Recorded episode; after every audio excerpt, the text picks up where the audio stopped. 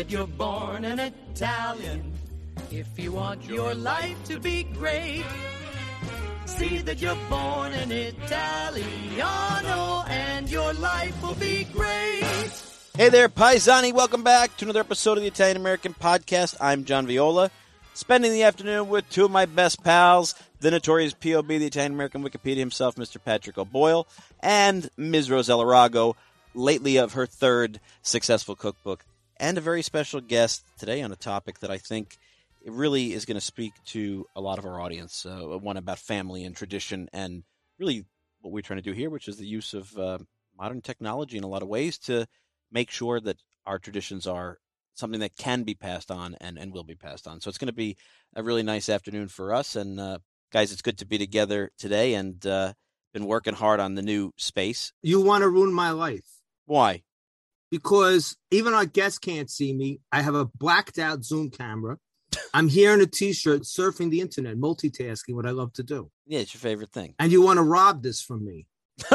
Rob your Why can't you leave me in peace? I, I mean, I, they think this is shtick. I, you know, I hate this entire thing.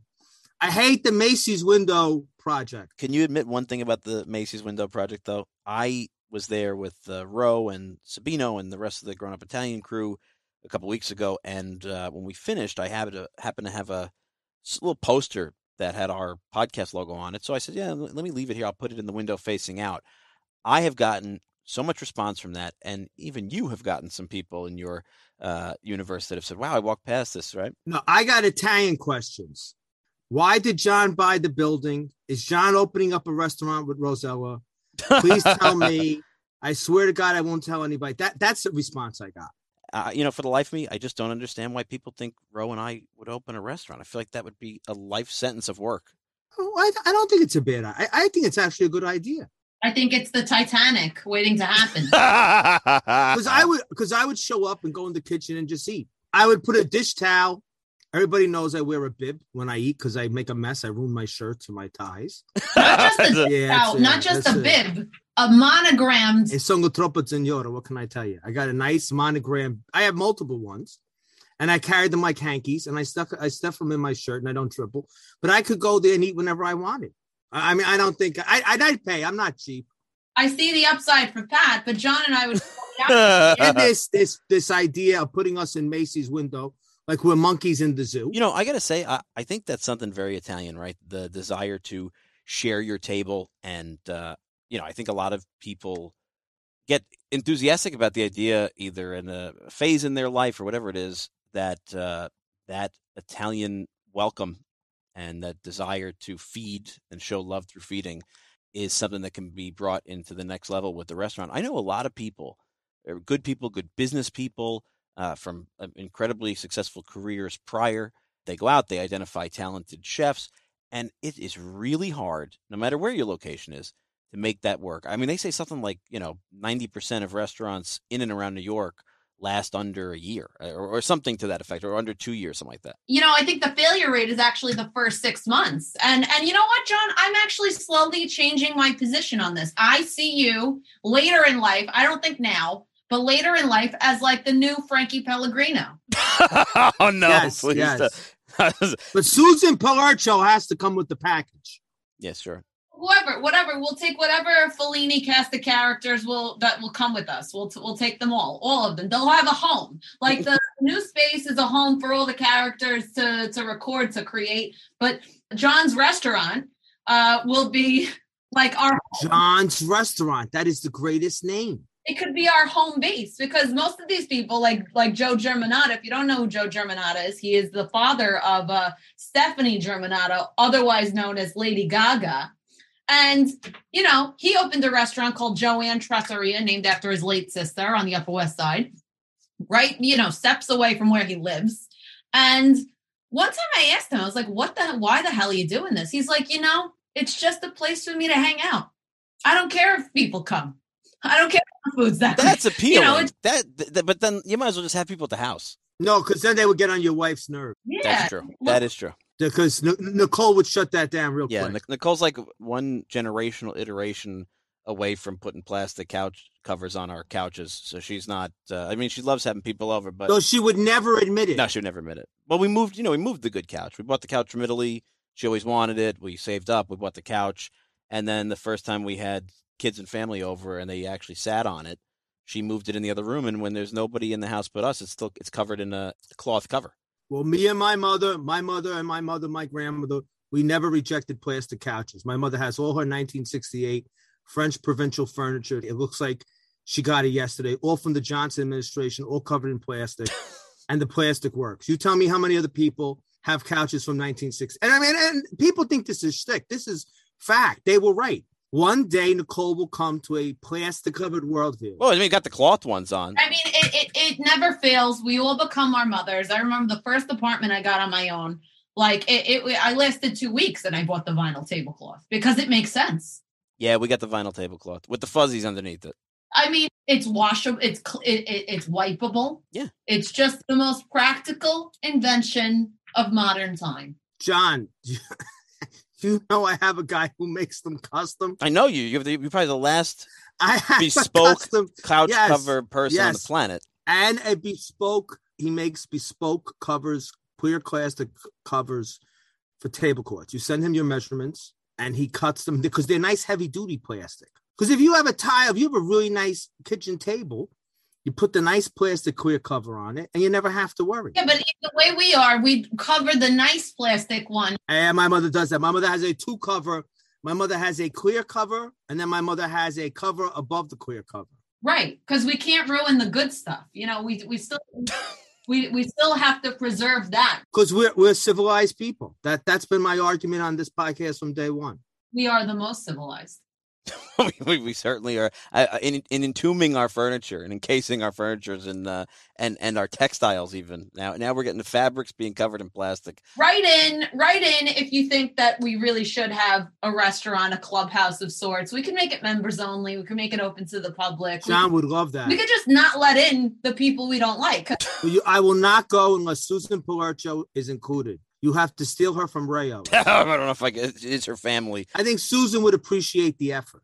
did I ever tell you guys about the time that I got catfished when I was like younger I was when I was had not met Nicole yet What does that mean? Did this happen more than once? Because I feel like I've, I've definitely heard the catfish story. No, no, it only happened once. Thank goodness. Catfishing pets when when you nowadays you meet somebody in the online dating circles and you you know they, they have pictures and profile and then in reality they're not the, the actual person. Sometimes it's nefarious. You know what Pat Acasella, may rest in peace from North Arlington, used to say? People always use their confirmation pictures, well, no, it's not meaning even that like, they use their. All right, yeah, ahead. their their best shot, right? No, this this is I, I was young and single, uh, hadn't met Nicole yet, and I decided to try what the nascent online dating scene. And so, of course, you know, the big deal for me was I wanted to meet an Italian person. That was important to me. And so my profile was about all that stuff. And so I one day I get a profile uh, hit. This is before iPhones, so you, you had to do it through email uh, on a young Italian girl. And oh, we start talking, and then we, you know, you see her picture, and uh, then it's phone calls. We have these great phone calls, and everything is wonderful. And uh, she'll never meet in person, right? So I'm like, oh, you know, uh, maybe she takes it slow. A nice Italian girl, good family. But she's telling me all these details. I mean, the story's so fleshed out. So, anyway, long story short, we start having conversations about our, what we'd like to do in the future, career wise. And I said, if I ever had a restaurant, what I would like to do would be something like you say, Ro, a, a small kind of private dining club. And I wanted John's to call, place. well, I, no, I wanted to call it La Tavola Viola, and I wanted to basically take a replication of my family kitchen table that's been with us for decades and decades and decades, and then just paint it purple, right? The purple table, also my last name, and that'd be like the chef's table. You come in and like we cook together, whatever. That's like the special thing. So not not long thereafter, I finally find out that this girl's not who she says she is. She's not Italian. She doesn't live where she says. Blah blah blah blah blah. I took it like a champ, but about well, maybe a year later, like right before I met Nicole, I get a an email from a, a new email address, and it's this this girl and her real uh, character telling me she's really sorry for what she did, but she does want me to know that the Tavola Viola idea was so good, she actually copied it and opened one in somewhere in Canada. So she took the name, the concept, the whole idea, the, the purple table, and I, I wanted to say like, geez, you, you know, not, not bad enough that you defrauded me and lied to me, but but you also took my restaurant idea. So I guess I'm out of the restaurant business. That's that's the Hold end. on, wait, wait, wait. Let's back up. Is that still around today? Who knows? I mean, uh, you know, I, I think it's worth a, a Google search. uh, no, no, thank you. Let me let me keep the past in the past. But I that would have been my thing. Put everybody at you know the closest thing to the kitchen table I could make, which in my family is like an altar. You know, we worship at it, we uh, celebrate at it, we mourn at it. Everything happens there, and you know, I've always felt that was the big kind of secret to Italian American strength. Was like as long as you got a kitchen table you can go back to with people you love and eat food that's familiar and And even the people you don't love. yeah, that's frank. That's quite And even true. the people actually, you yeah. can't stand. Yeah, that's true. They'll be there too. The place should look like the kitchen in Moonstruck. Yeah. Oh, that is a good kitchen. That's and there's not many like that left anymore. Those most of those have been ripped out. That, that's yeah. Those are that was a great kitchen. You know the stuff they always this this modern decoration for kitchens, these like wooden signs that are painted. Yeah. They always have Italian phraseology. Yes, that's true. They- They're not coherent. They'll be like amore, cucina, uh, you know, cucina, amore, stella. You know, they, they they they throw Italian words on, but I mean they're not throwing Norwegian words. no, no, the kitchen's our. You know, Yeah. yeah, that's ours. Yeah, the kitchen. I think The. French, the French attempt to try to take it, but you know, you occasionally see like a French phrase, but it's, it's ours. Yeah, it's ours. No, because you know what it is too. Like we talk about this a lot, right? The the French concept of cuisine is a science. It's it's strict recipes. It's uh, rules. It's uh, physics. The Italian concept is jazz. It's art. It's just like you know, you go in, whatever ingredients you have. I mean, Ro, you've spent 15 years studying the result of that and, and cataloging the result of that. Uh, How many of these recipes that you must encounter were, were you know, what is it known to say? Oh, I made it up, or I added this. So like, like you said with, in the new book, do it your way, freestyle. Yeah, I mean, I don't, I don't like telling people what to do. So when that's when I get the uh, the sips from Italy, the snotty Italian people that try and come on there and tell me, you know, oh, this is not the correct way, and I'm like, what's the correct? What what does that even mean? Like the guy who made this up the first time 150 years ago, was he really worried about doing it the correct way? Yeah, but I think Italians just love criticism That's probably true. because they break their own rules. Like I think Italian Americans who are disconnected, or Americans in general, don't realize what Italians say they do and what they do are two separate things. Well, people don't realize that, especially in the food blogging space. If you are a quote unquote real Italian from Italy, you got an accent, you know, that accent's going to get you really. I mean, I'm just saying, like, they can do no wrong. They can make, they could make, like, our guest that's going to come on, she's a real Italian. She's born in Italy. She's got this, she's a fabulous woman, fabulous accent, fabulous way about her. And, but, and, and thank God she makes wonderful dishes that are, that are, you know, mostly authentic, sometimes colored with, you know, an Italian American flair, but she could make hamburger helper. And they would they would be like, "Oh yes, wonderful." yeah, you get a lot of credit for being born in Italy in the in the Italian uh, blogosphere for sure. There's this very self-aware sense that uh, Italians can do the, the jazz, but everybody else follow along. And I don't think we as Italian Americans count. Hold on, because they don't know real Italians. Yeah, it's probably true. There's two Italians. There's the Italian of the fur coat, and then there's the Italian of the house dress. Very true. Does that make sense? Yeah. And then my grandmother wore both of them. Yeah, you're right about that. and they, and they're changing. It's a changing. I know an Italian American who's an actual. I don't want to out them because they're a dear friend, and the family put tap water in Panna bottles. My grandmother would if my if they had bottled water in America in the '90s, my grandmother would have pulled that stunt 100. percent Absolutely. My grandmother would have enjoyed that she pulled it off on people that they thought that it was Yeah. real when it wasn't. That's a very Neapolitan thing. That's a 100% Neapolitan thing. I got to pull one over on you. But I think that the Medigan people, it's very easy to trip them up. And I feel sorry for them because they're taking, because my grandmother, if she could have sold, if my grandmother could have sold them tap water and Acqua Panna bottles, she would have done it and smiled. I know restaurants that put Fortissimo and Carlo Rossi in like the good house wine bottles. wow. Yeah. But shame on the person who buys it and can't tell the difference. Yeah, I guess that's true. If if if, if they're not, why not? I love Carl. I don't know why people beat up on Carl Rossi. I love Fortissimo. Carlo Rossi. When I love that, I'm so tired of having to defend my love of Carl Rossi and Fortissimo. But that's the whole point of today's episode, right? It's about doing the stuff that is authentic to you and that is comfortable and welcoming and really yes, like we say, right? You you can jazz up a recipe, you can change, you could take what you have available. I try to do that all the time. You could even do it to family recipes, but there is on the other side of the coin a real value to knowing how those who came before you in your family did what they did, not because of rules, but because food is an amazing transmitter of culture, memory. Obviously, scent and taste are the greatest uh, engagers of memory that we have. So I think, you know, we were talking about this the other night, right? There's always that sense of like, oh, I can't make it like my nonna made it, or I can't make it like my uh, mom made it, or my uncle, or whatever it is. And and you probably can't make it because everybody's different. But there is something to be said about being able to access that. And today's guest has done a really, really good job in reaction. A fantastic to, job. Yeah, an outstanding job. Yeah, at making sure that that's available for her family and uh, and for others now. So, Alessandra Aiello, born in Vico Equense, Naples, here in the United States now, and has engaged in a project that I think is really worth our while. So I think our listeners are going to really enjoy. So, Alessandra, welcome to the Italian American Podcast. Thank you for having me. This is really an honor today, really. Oh, thank you. Been here 47 years. So I was only 10 years old. Don't do the math so quickly because that means you could all be my children. not not me, not me. That's true. Not, not me. I, but I'm gonna but I'm gonna run with that because no, no, I no, take whatever I can Pat, get. me, No, con buon sangue napolitano, secondo me. That's right. Sempre fresche e toast, come dicono a Napoli. I'll tell you why. Why was I so determined to get Alessandra, the honor of having Alessandra this show? Oh, thank you. Because there's two things. There's, there's what she's doing as the project that she's doing that we want to talk about.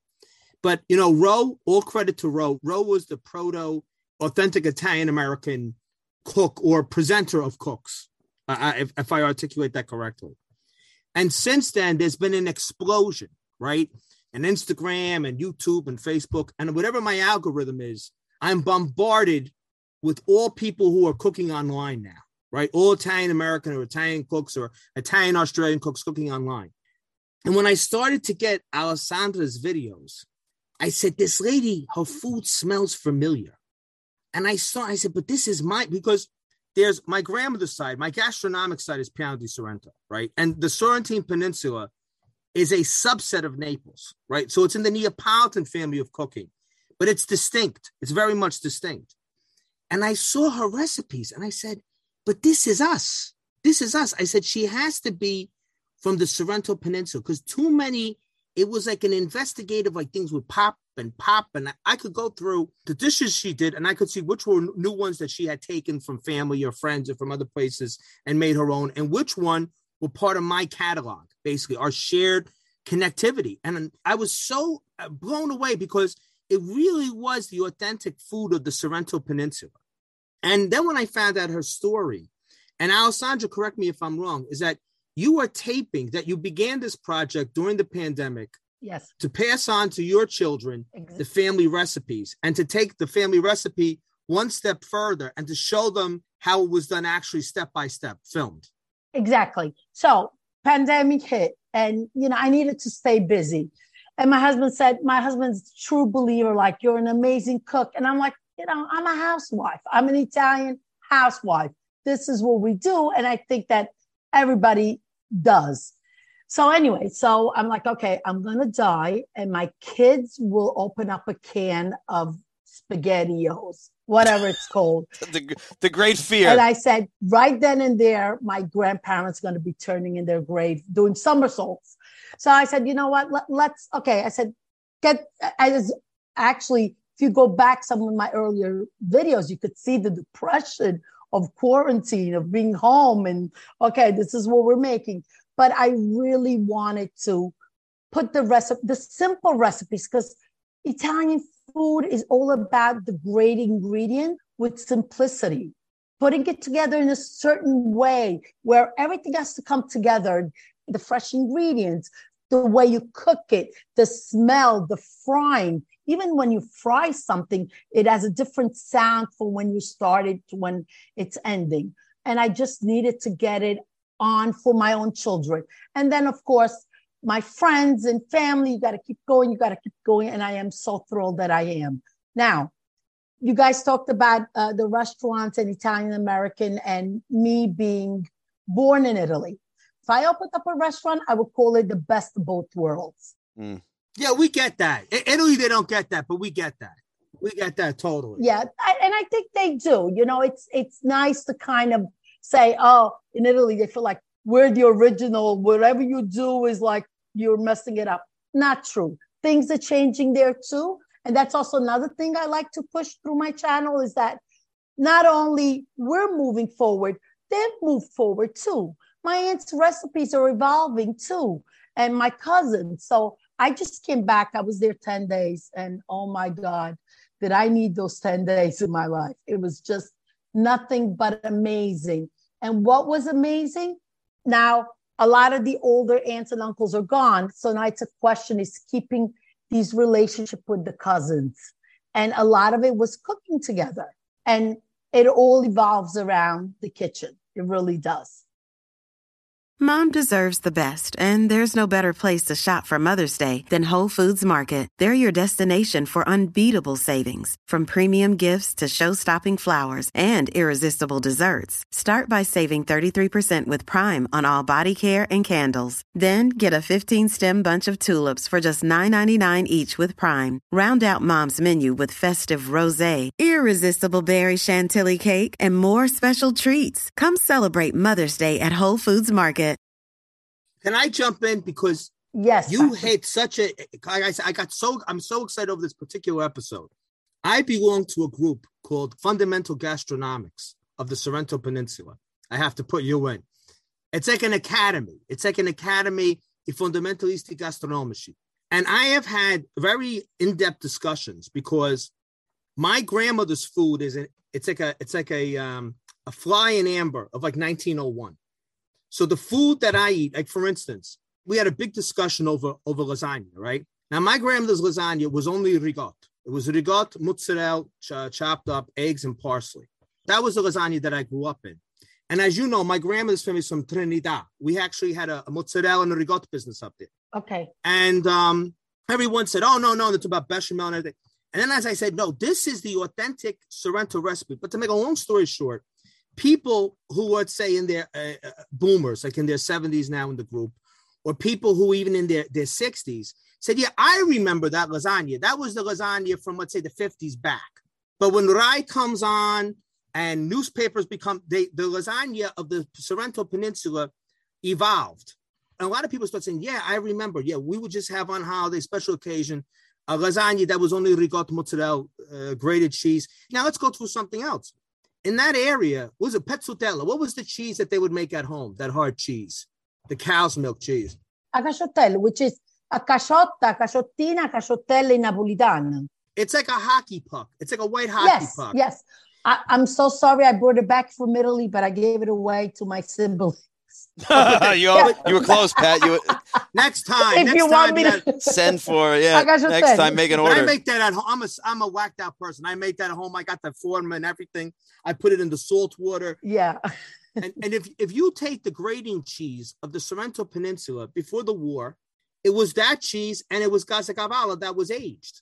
And after the war, the, the Pecorino Romano, which is was started to come in, the Parmigiano Reggiano, but they are new cheeses. They are something new Yes. that evolved. It- it's it's evolutionary, right? We make something else at home. My grandmother make aioli and she would throw raisins in it. yes, of Thank course. you. and Now, nuts and walnuts. Yes, and walnuts. I did a recipe with my cousin in Italy that should be coming out this weekend. that see this is why i'm so excited about what you're doing and well there was only one other girl in that group and these are these are the these are the, the uh, gastronomic heavyweights of the peninsula that said yeah my grandmother makes that because that's a recipe that comes from really a cucina povera really impoverished times Right. when lent was very strict there was no meat people ate meat a few times a year but in italy that's wealthy and aioli for those who don't know it's spaghetti with, with garlic and oil with the raisins thrown in, which is really Neapolitan, right? Raisins and pine nuts are like go so far deep into our tradition. and the brajol and, and the brajol, the that's kind of got that's gone extinct because it's a place that's become richer, more affluent. They they can eat stuff that they couldn't eat before, and these dishes have disappeared. But you, with what you're doing, you have you're preserving for all eternity, not just for your kids, but for the people of the Sorrento Peninsula, for everybody, for for for a Norwegian out of Minnesota who wants to try something different. You've made a catalog of real home family cooking. Oh, thank you. And I think it's it's fantastic. And not can only people just access what you're doing for their own families, because like me and my mother sometimes will disagree on how my grandmother did something. You know, she'll say, and I'm I'm always right because, and I'll tell you why I'm always right because I paid attention like a scientist what my grandmother did. I used to I used to take very diligent notes. But you know, if you had the actual videotape, what a better way to preserve the memories of a family. Like I wish that my great grandparents, people that I never met. My mother always says she never all her grandparents were dead before she was born. She never had a grandparent. Oh, How beautiful would it be if we not only had videos, you know, to see that to see a video of your great grandmother cooking something or your great great grandmother. And as bizarre and crazy as that sounds to some people today, Alessandra is ahead of the game because that's going to be the reality of the Gen Z kids. oh, thank you. That's going to be the reality. Yeah. You know, Pat, you you make a point that I want to I want to ask Alessandra about. This was on my hit list. Uh, Alessandra, first and foremost, how many kids do you have? I have three girls. Three girls. Okay. Three girls. They're uh, 28, 24, and 16 now. God bless you. Thank you. My two oldest fluent in Italian, 100%. The baby, a little less, uh, the 16 year old, but oh boy, does she understand everything I say. Can I share a little episode about that? Yeah. Yeah. So, my aunt from Italy, I, I speak to Italy every day, whether it's a cousin, an aunt, everybody does phone call to Italy every day. Uh, and we were not, my mother did not allow for us to lose the dialect of the Italian. A language. Napolitan is a language. Exactly, exactly. Un napolitano, sempre e solamente napoletano. So, and we still speak like that. You know, with my siblings, we speak half English, half Napolitano, and half uh, Italiano. So, uh, my aunt was telling me that uh, unfortunately, her son and daughter-in-law had marital problems, and you know, she. I, I said to her, I said, Jerry, parla napolitana street to street. I said, speak Neapolitan very tight. So I have Sabrina in the car and I don't want her to understand. Okay. So Zerita went along, tells me the story, what's going on. Fine. I get home. We get out of the car. My daughter sees the, the baby gets out. She must have been eight. She sees my husband. She says, Daddy, Daddy, Carmela and Pasquale are no longer together. They were very. Ah, facciano un babà che non capeva napolitano, you know, street to street. the- So I she knew what was important. There was the the, the She skills knew what there. was important. Exactly. Yeah, she liked the polpetta, like we say in Napolitano. and, and you know, essentially, this is your inspiration, your vision, right? Is these these three daughters that you want to share what is important to you, and and I think you know culturally to to many of us, the idea of how we eat, when we eat, where we eat, and those things. But it makes sense to do it during COVID. Everybody had time on their hands, a lot more cooking. We we saw that nationally. What made you decide to put it on YouTube? my husband. My husband always had this vision. He's been begging me to do these videos for years and years and years. Let's say 12 years ago. But then I do the math. 12 years ago, I had two teenagers on my hands and a three-year-old. Ah, Did I have time? yeah, yeah, video. Eh, You're lucky you could. but Yeah. good move, good move for me. I was lucky. I was running. But anyway, so he always had this vision. He had this passion for my cooking because what he realized that when people ate my food was the joy that it gave them. That sense of belonging, that sense of sharing. That's why I called it Alessandra's Food is Love. Not so much the love for the cooking, but the love I get from the people when they eat it. Yeah. Does that make sense? Oh my gosh, uh, we were just talking about that on a, a previous episode with another guest. The idea that it's how we show love, right? Like the first thing you say to somebody is, you know, you talk to them, oh, why don't you come over and eat? And Pat and Ro were talking about our friend Susan Palercio earlier, who is part of the family um, at Rao's. Her cousin uh, Buonanima Frankie Pellegrino was uh, world famous for his uh, his restaurant there, but you know, Susan says all the time that it wasn't just even Sunday meals in, in the old days. It was come over for coffee after work and uh, who has a company cake waiting or something you made. And, you know, for us, yeah, uh, the, the table is the place to love. That's obvious. Exactly. Right? Exactly. So you started doing this, you put them on YouTube. What was the response? When did you realize you had something on your hands that was bigger than you imagined? John, I don't even know if I have something on my hand. I just keep doing it because I love it. It, it, it gives me, I I'm not even looking at financial gain or uh, fame. I'm just happy to do it. I'm just happy to, you know, my husband gets so it's like it's like oh I just got an idea. Sometimes I stay. I, I wake up in the middle of the night. It's like, oh, I got to make that. I haven't made that. Like steak pizzaiola was so big for me Mm. because it was the memory that goes with the steak pizzaiola. And it was, you know, days at the beach. And I also, as a young girl, I always went to Italy every year. So through high school, I worked part time after school, made my money, and, and I went off to Italy for the summer. And one year I ended up flying into Zurich because it was the cheapest ticket I could get. But then I had to take a train from Zurich down to Napoli. So on my way down, it all worked out. But on my way up, my aunt and uncle dropped me at the train station in Napoli. And now they were petrified that a young 18 year old was on a train overnight alone going to, to Zurigo. So we get into the um, couchette car. And of course, traveling, there's a family and they're going to Zurich too. And of course, the first thing my aunt and uncle do is like, oh, vi raccomando, mia nipote, statela attenta, è giovane, eh, è pericolosa, no? All tutte le raccomandazioni. So sure enough, the train takes off and a half hour in, this family opens up, oh, oh, a suitcase full of food. And what comes out? These big breads, crusty Italian breads with slices of pizzaiola in it. And Oh. tutta amo- amolig, tutta anvosa, che la salsa, tutta anvosa, delicious. All that greasy uh, sauce the, into the mollica. And I think I'll never forget that pizzaiola sandwich for the rest of my life. That is the. I never thought of a pizzaiola sandwich. You you have changed my life. I- you really have. I've done a braciole sandwich. I have never done a pizzaiola sandwich. That sounds delicious. That is Does, that is it? delicious. Yeah. Wow, you know uh, that's it from the Neapolitan brain. This is what comes the creativity. Yeah. You changed my life because I changed the way I make spaghetti with mussels because of you.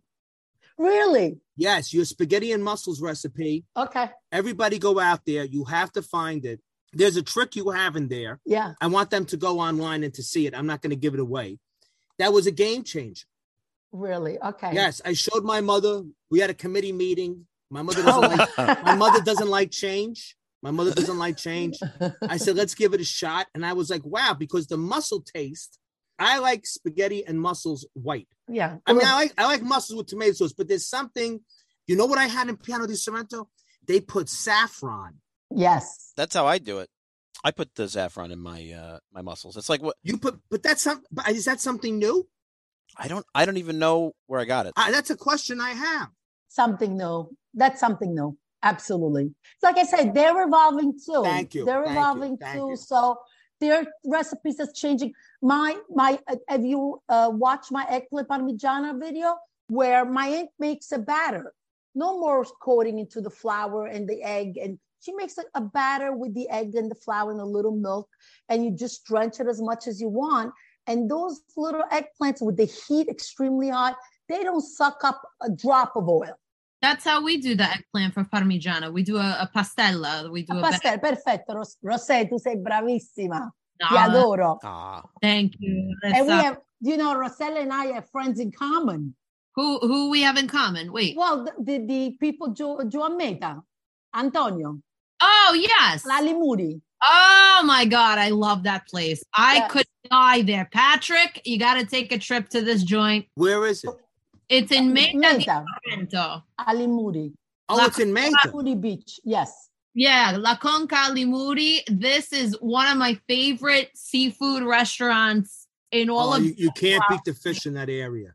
It's right on You the can't beat the fish in that area. Oh my god! One time, the we we actually started going there when I was doing the cooking with Nonna Tours, and um, my my tour operator Pasquale, that is like Mister Sorrento. He was married to a woman who owned seven pharmacies in Sorrento, so you know he became a pharmacist too. Never went to school, but became a pharmacist, and uh, he knows everybody there. So he hooked us up with La Conca, and the first time we went there, they made a dinner that they never really made again for us because you know the first time is always they're trying to impress you. But they made le frittelle delle alghe, algae. Oh, yes. Seafood, uh, sea, uh, seafood, uh, seaweed, uh, Oh zepolille. my god. It's a polele alga.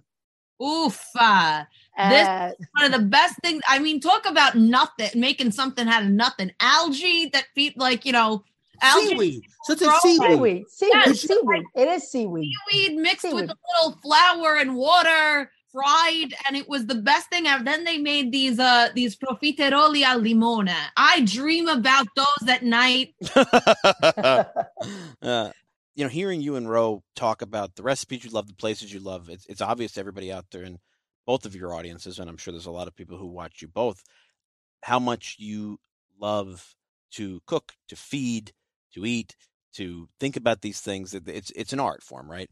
And one of the things you guys both have done, you know, it's not just a matter of your family can see your recipes, or now through the technology of YouTube and Facebook and all these different platforms, somebody else can see your recipes. But it's also like I think it's safe to say Pat's favorite thing about our doing this show, which is these are also time capsules now. So a hundred years from now, two hundred years from now, God willing, if somebody wants to understand how their great great grandparents did something, there's a chance that they can learn it from what you've created because it lives on in perpetuity. And I think back to when I lost my grandmother, she taught me my paternal family recipes, and there were certain things that I just couldn't recreate. Uh, I've talked on the show a couple of times about uh, my dad asking me to make what my grandmother used to call devilfish, and we couldn't figure it out. We finally figured it out on a trip to Praiano last year. He mentioned it, somebody knew, but it was hadn't been called that since 1900. But you guys have created a sort of an alternative version because you know most cookbooks there everything's super tested and it's got to be good enough for the measurements and like, that's not necessarily natural to Italian cooking. And here you guys are with uh, either your memory or people that you bring in in Rose's case, creating alternatives and revealing tricks and tips and uh, things that people don't think about. I can remember when I lost my grandmother, desperately trying to find a cookbook that I could use as a guide. I think I found one that was a, an Italian American lady, and I'm going to forget what it's called. It was a, a big book with the lady on the cover. Um, I have, I still have it, in Yolanda Eloide. I don't know. It's a good question. Eloide, I- the Italian immigrant cookbook. might be the Italian immigrant cookbook. Okay, hold on. Let me grab it. I have it. I'll show you. don't you love that Yeah, I bet that's it. Maybe this one right here. Yeah, that's it. That's the book. Yeah. I remember that book came out. That book came out in the mid '90s. Yeah. That that was kind of revolutionary in the fact that it was just it was the celebration of the Italian American home cook, a lot like what Mary Ann Esposito was doing. Yeah, very different, and, and it was the only resource where I felt like I could turn. And it's out of print now, obviously, um, many many years. But it was the only resource that I felt I could turn to where I wasn't going to get like a, a lab tested uh, recipe. I was going to get a version of what my grandmother did and, and the reasons why behind it. And it was uh, a huge guidepost for me in recreating what I didn't know from my grandmother teaching me or recipes that had fallen out in my family even uh, before I was born. And th- that's the kind of resource you guys are creating here. You're, you're giving people guideposts and you're giving them a snapshot. And uh, that's invaluable food anthropology, really. Thank you so much, John. I also want to add for what you said, that was also very, very important to me because I said, if I'm gone, I want my kids, they'll be looking in, in old cookbooks, but they'll never get what I made them. I wanted them to have what their comfort food tasted like. Because, you know, sometimes you need a recipe, you're just overwhelmed. There's so much out there, especially lately. Everybody's putting on stuff, and sometimes it's upsetting what people really put up. Uh, what they put, not that I feel that I'm better. No, everybody's got to do their own thing, which is No, great. but you can you can I, oh, and you No, should I- you know. would say you're like you know you know I do something one way you do something another way but then ci sono questi questi cretini no- non parliamo proprio, Rossè, per favore, che c'è da piangere. they they spear the hot dogs with spaghetti and boil them these people Yeah. Yeah, but they're very. I, I, are any of them Italian? maybe I don't know or, or whatever. But there is such a thing in my head as food blogger jail, as pasta jail. I'm creating a list. And one day when the reckoning comes, these people will all be sent to an island. You know who I'm talking about. I know. All these I- I- one I agree. one pan, one one Nothing aggravates me like one pan. What does that mean? One pan. it's like, yeah, but they do it. I understand one pot pasta. I get it because, you know, technically pasta patate is like a one Right, pot one pot, of course, of course. but they take it to the next level because then they cook the pasta in like heavy cream and chicken broth, and then they add all the crap to it. And brown it up with cheddar cheese on top. Don't forget the Yeah. cheddar. Yeah, with Velveeta. Yeah. These are the people that put Kraft singles on top of Big Ziti. They don't do that, do they? I mean, God forbid. Yeah, they do. They They do. do, Sorry, Pat. guys. Pat, they do. I've seen a few. I've I live a at see. That's why I don't leave Jersey. That's why I stay in North Jersey because I'm not exposed to these things. Patrick, we're gonna sit you down and force you to watch all these videos, and we're gonna get your reactions because you wouldn't believe it. He he's not gonna believe it until we Yeah, show. but see, some people. I got. I have a friend who's not Italian American, who makes what they call Italian food, and it, you know, let's not go there. Right? It is what it is. Yeah. And I went out. Uh, I learned a lesson in humility. I went out and I got the Michele Scicolone's book. It's like a thousand Italian recipes. I think it's a very good primer for someone who wants to start Italian cooking who's not Italian. And they looked at it. I gave it as a gift. Like I didn't come out and say your food stinks. Here, take this book. so I'm like, oh, you like to cook Italian food, and I saw that they kind of like, well, what do I need this for? And they like what they make. It's not my food, but they put in all kinds of stuff like you know, all these seasonings and stuff like that. And uh, it's it's their food.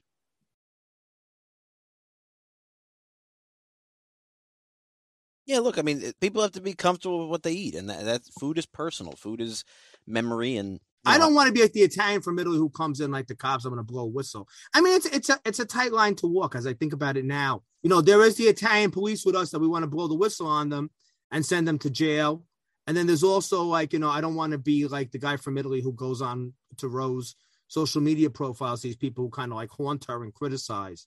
I don't know, Ro. This is kind of deep. This is a deeper episode than I thought it would be. Yeah, but there's a line, Patrick. When you catch people putting ketchup on pasta, you know, Yeah, correct. I blow the whistle on that, but they're condemned. I mean, what what am I going to say? No. I mean, like, if you want, I mean, that's why we came to America. So you could put in Italy, you can't put ketchup on pasta, but in America, you could. So am I? Should I tell Brad out in Missouri, Brad, how do you eat that? yeah, I don't. I I, don't know. That's deep. That's deep. But don't call it Italian food. Don't call it Italian. Don't call it uh, authentic. Don't. well, no, you can't call it what you like. authentic. Yeah, it's you just know, what it's they. just what you yeah, like. correct, correct. but- but th- that's why I wanted like Rossella is known as recipe and the moms.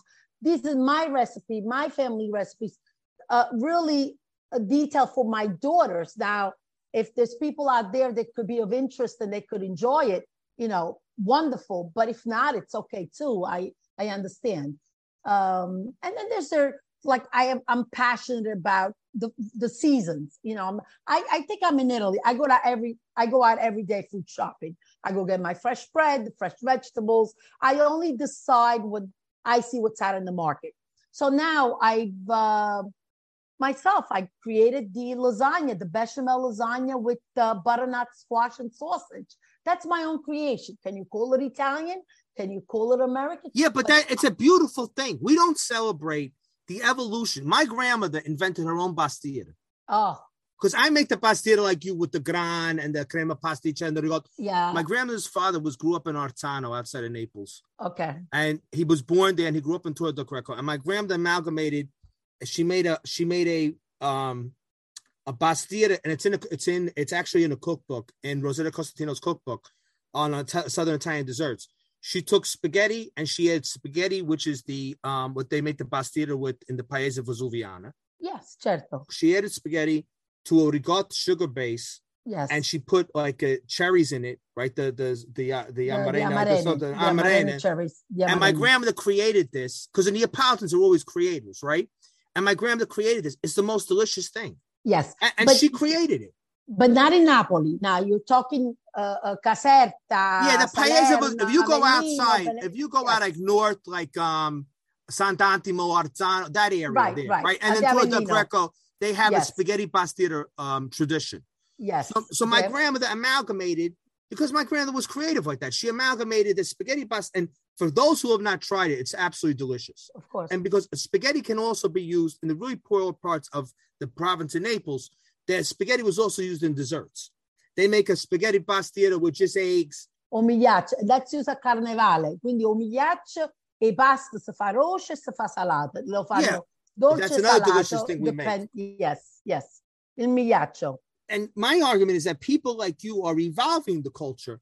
You know, I, I I found this. If you go to parts of the United States that had immigration in the 1880s from very very poor parts of Italy, Calabria and Basilicata, the Italian menu was very very limited, and the reason is that their that their ancestors in Italy kind of were eating the same thing all the time because there wasn't a lot available. It was a lot of greens, it was a lot of beans, it was a lot of macaroni, a lot of frizzelle, stale bread, and maybe on Christmas and Easter you had a piece of meat. You didn't have fish. You were in the interior. But now, if you go those parts of Italy, you know now their their cuisine has exploded because you know now trucks come from all over Italy and bring fresh fish everywhere. Right now you have a pasticcera. Before you couldn't. I mean, why are we? Why do we deep fry our desserts? I've said it here a million times. Because a bread oven was too hot for a cake. Now gas ovens come with with dials you can control temperature. So Italy's food has evolved. So why shouldn't Italy's diaspora evolve food when the the hallmarks, the concepts of quality, freshness, authenticity? You, I would love to try your. Now I'm gonna have to convince my mother because my mother's my mother. But the butterscotch, the the butternut ricotta lasagna.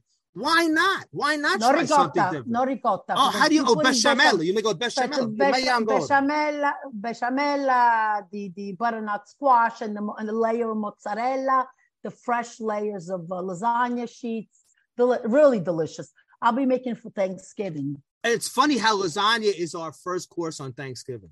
Oh, it's got to be. Universal. We're Yeah, it Italian has to be. Americans. It's got to Yes, be. yes, yes. It's got. that's the thing I love about our culture, and it speaks to you know this whole best of both worlds thing. It's like we we uh, come to America, all of a sudden we have these new this new landscape of ingredients, this uh, abundanza. We have a little bit more money. We have, and then we have new holidays to make up new things for. Yeah. So you give Italians Thanksgiving. And they run with it and do wonderful things like these butternut squash or pumpkin pasta fornos. And these, you know, it's like, oh, Americans do this on Thanksgiving, but we're going to do this because we're us. Exactly. You know, I never thought about that, Ro. That's an interesting thing. I you know I always think about we encountered new ingredients and you know particularly things like you know chicken and stuff like that are used so differently here than they were in Italy when our people were coming here. But I never thought about the fact that we were encountering new holidays and we had this sort of blank slate. I mean, you have the American traditions that were there, but you can add to that and customize it the way you want. That's really interesting. I, I that's something I'm going to noodle over. I never really thought about that. Oh, I love as a food blogger, as a creator, I love making things for like uh, things that just don't exist in Italy. Like I love making Italian American Halloween stuff. Yeah, You know, it gives me such joy because I I feel like it's something that that is just for my my specific little community. And some of the stuff only our people would even get it. Like they don't like i made uh strega cookies with strega glaze you know because it was you know witchy and halloweeny and stuff. And it's just like an italian knot cookie with a with a glaze made out of strega which is a very italian liqueur and stuff. But that's something so personal to our community that helps us feel like we're participating I love that. I got to try that. Rossella with the they're very good you'd love them I love try strega. you do. I'm not a big Strega But. I, I'm not. I'm not going to make them, Alessandra, because I'm going to have someone make them for me. Oh. Because someone's dragging I'll me make- to an online a studio, Macy's window. it's the fusion between like our our old school like nonna recipes like it's an olive oil cookie dough but then you put a strega glaze and you do the fun s- metagon sprinkles and stuff and you and you Love have it. fun in the way americans have fun with their food with see? loads of decoration that you know is very you know because cookies especially in italy and especially in southern italy are not like always jazzy No. no, at all, at all. no, they're at they're all. they're, they're biscuity. Yeah They're, they're made to be dunkers. Yeah, the dunkers. yeah. Italian cookies are made to be dunked in either wine or coffee or milk or something. That's true. But we're not frosting people. We're we're not glazy frosting sprinkle people. The Americans sprinkle everything. They they they color, they food color everything. You know, I I love it. it. it- Not all the time, but you know, it's got a time and a place. And fall is for an Italian American content creator. It's really the time where you get to have the most fun with your. It's my favorite season. That and like Valentine's Day, especially because in, in Italy they don't do big, you know, uh, uh, bordella Valentine's Day things. In America, you get to make, you know, the heart pasta and the heart cakes and dress them all. And you can have fun with like the base being very Italian and very high quality ingredients, but have a little bit more more fun and, and playfulness with your execution. Most times when we tape, we tape a lot on Fridays. And I intermittent fast a lot on Fridays, almost every Friday. That's not a good idea. But today I didn't because I knew it was going to be bad. The worst thing is to intermittent fast and have a conversation about food. And I knew right when the hunger pains would kick in around lunchtime, where we are now, that with this episode would put me over the deep end. So I purposely, I- you, know, you know what I had? But I gotta tell you what I had for breakfast. Yeah. I had leftover aioli, but I, if you have it Mm. left over, the oil when you cook the oil makes the spaghetti. It goes right to the bottom. Yeah, yeah. Yeah. And then I have monkfish cooked in in tomatoes, but the monkfish gives out so much liquid. When I finished the monkfish, there was a lot of liquid left, and I warmed up the liquid from the the sauce of the monkfish, and I poured it over whole wheat frizzelle. Oh. That is the breakfast of champions. Wheaties had nothing on me today. No, for sure. Oh, you got to try that. If you're out there, get monkfish, Cooking it in a tomato sauce. It's gonna get nice and Yeah. watery, and then And pour then that liquid. Soaks like the biscotto. Oh, but so Pat, Pat, guess where I'm headed right after this? Where? La Sorrentina. Oh, they're your cousins. Yeah, no, that's my best friend Lena. Oh, that's your best friend. She's from Vico Equense too. Oh, you, you know how I knew she was Equense? What? Our first time I went in there, I saw how long her pizzas were. Right, like pizza metro. And Equense, for those who don't know, Equense makes a, a pizza only made in Equense, which is a very, very, very long pizza, Goes by the meter. goes by the meter. And I was there and I said, I smell Vico Equense here. Yeah. Yeah, but I want to tell you a little bit about, if I could, just a second, a, a little bit about Piano di Sorrento. Piano di Sorrento in the late 1800s had a terrible earthquake.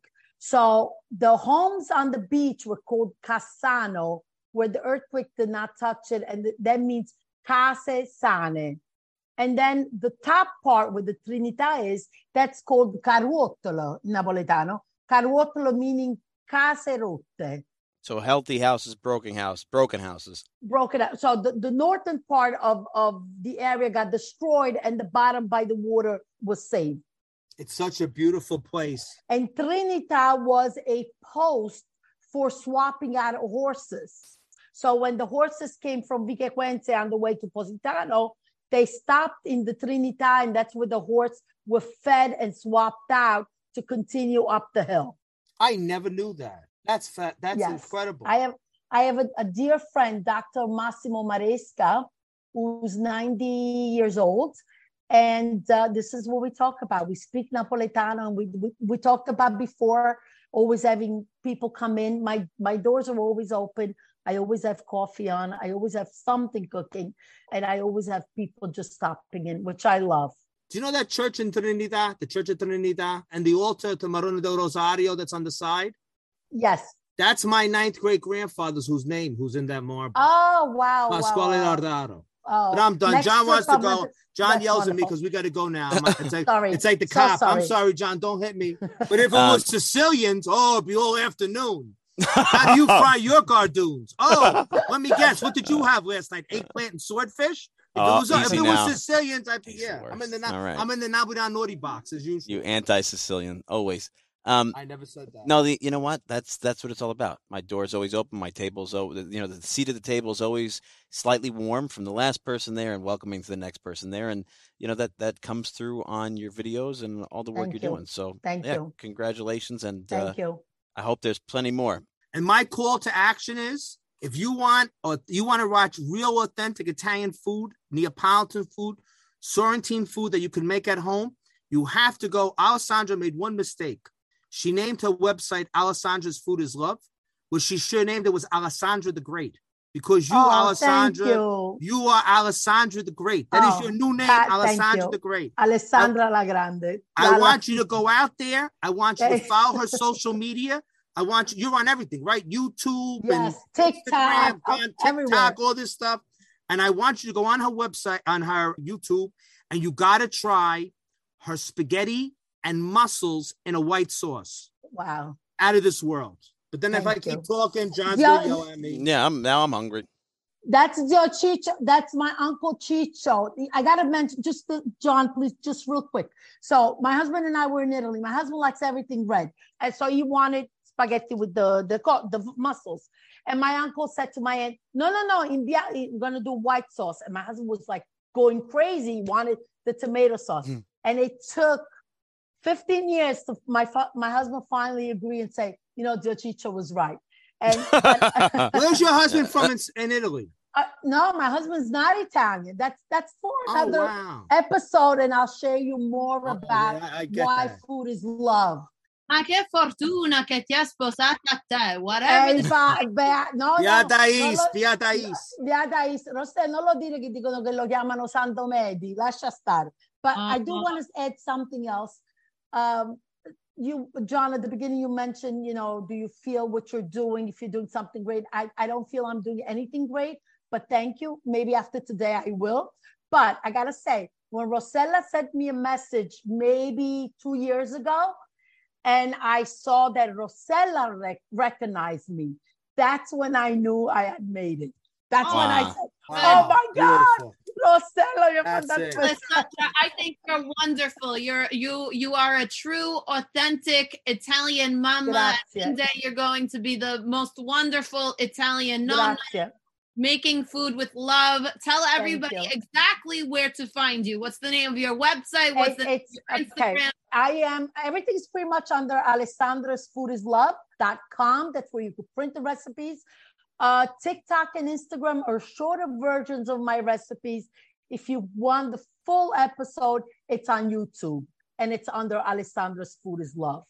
But I cannot thank you all so much for really uh, having me participate today. It's been oh. wonderful. Thank you.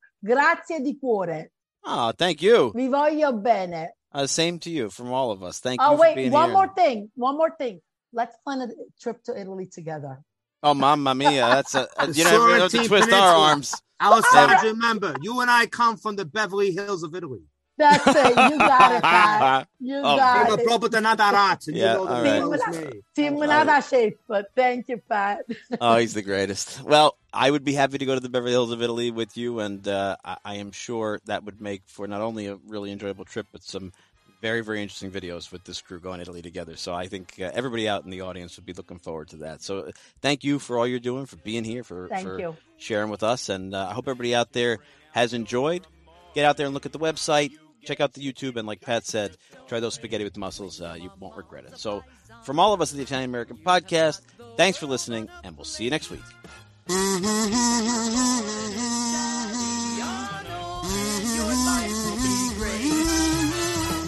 that you're born in.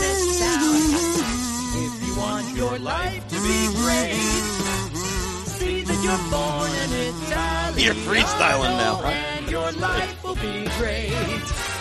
See that you're born in Italiano and your life